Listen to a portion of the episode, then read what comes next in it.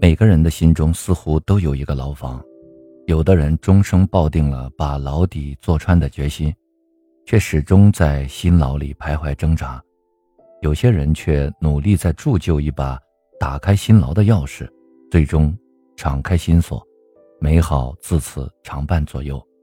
大家好，我亲爱的朋友，我是刘佳期。今天看到一段余秋雨的文字，为自己减刑，分享给大家。一位朋友几年前进了监狱，有一次我应邀到监狱给犯人们演讲，没有见到他，就请监狱长给他了一张纸条，上面写了一句话：“平日都忙，你现在终于获得了学好一门外语的上好机会。”几年后，我接到一个兴高采烈的电话：“哎，我出来了！”我一听是他，便问：“外语学好了吗？”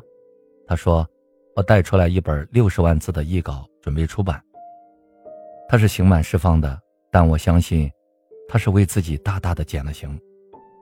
茨威格在《象棋的故事》里写道：“一个被囚禁的人无所事事，度日如年，而获得一本棋谱后，日子过得飞快。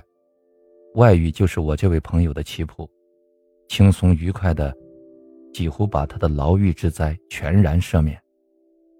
真正进监狱的人毕竟不多，但我却由此想到。”很多人正好与我这位朋友相反，明明没有进监狱，却把自己关在新造的监狱里，不肯自我减刑、自我赦免。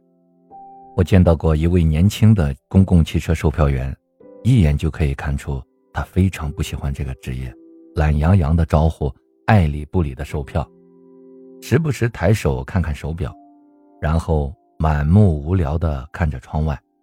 我想，这辆公共汽车就是他的监狱。他却不知道刑期是多久。其实他何不转身把售票当作棋谱和外语呢？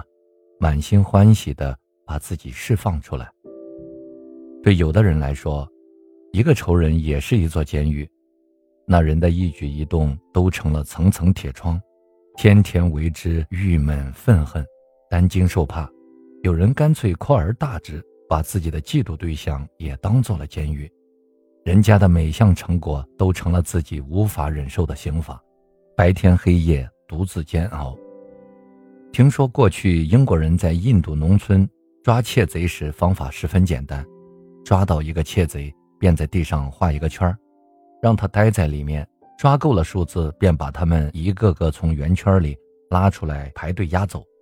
这真对得上“画地为牢”这个中国成语了。但我确实相信。世界上最恐怖的监狱，并没有铁窗和围墙。人类的智慧可以在不自由中寻找自由，也可以在自由中设置不自由。环顾四周，多少匆忙的行人，眉眼带着一座座监狱在奔走。老友长谈，苦叹一声，依稀有锒铛之声在叹息中盘旋。梳一梳眉，为自己减刑吧。除了自己。还有谁能给你恢复自由呢？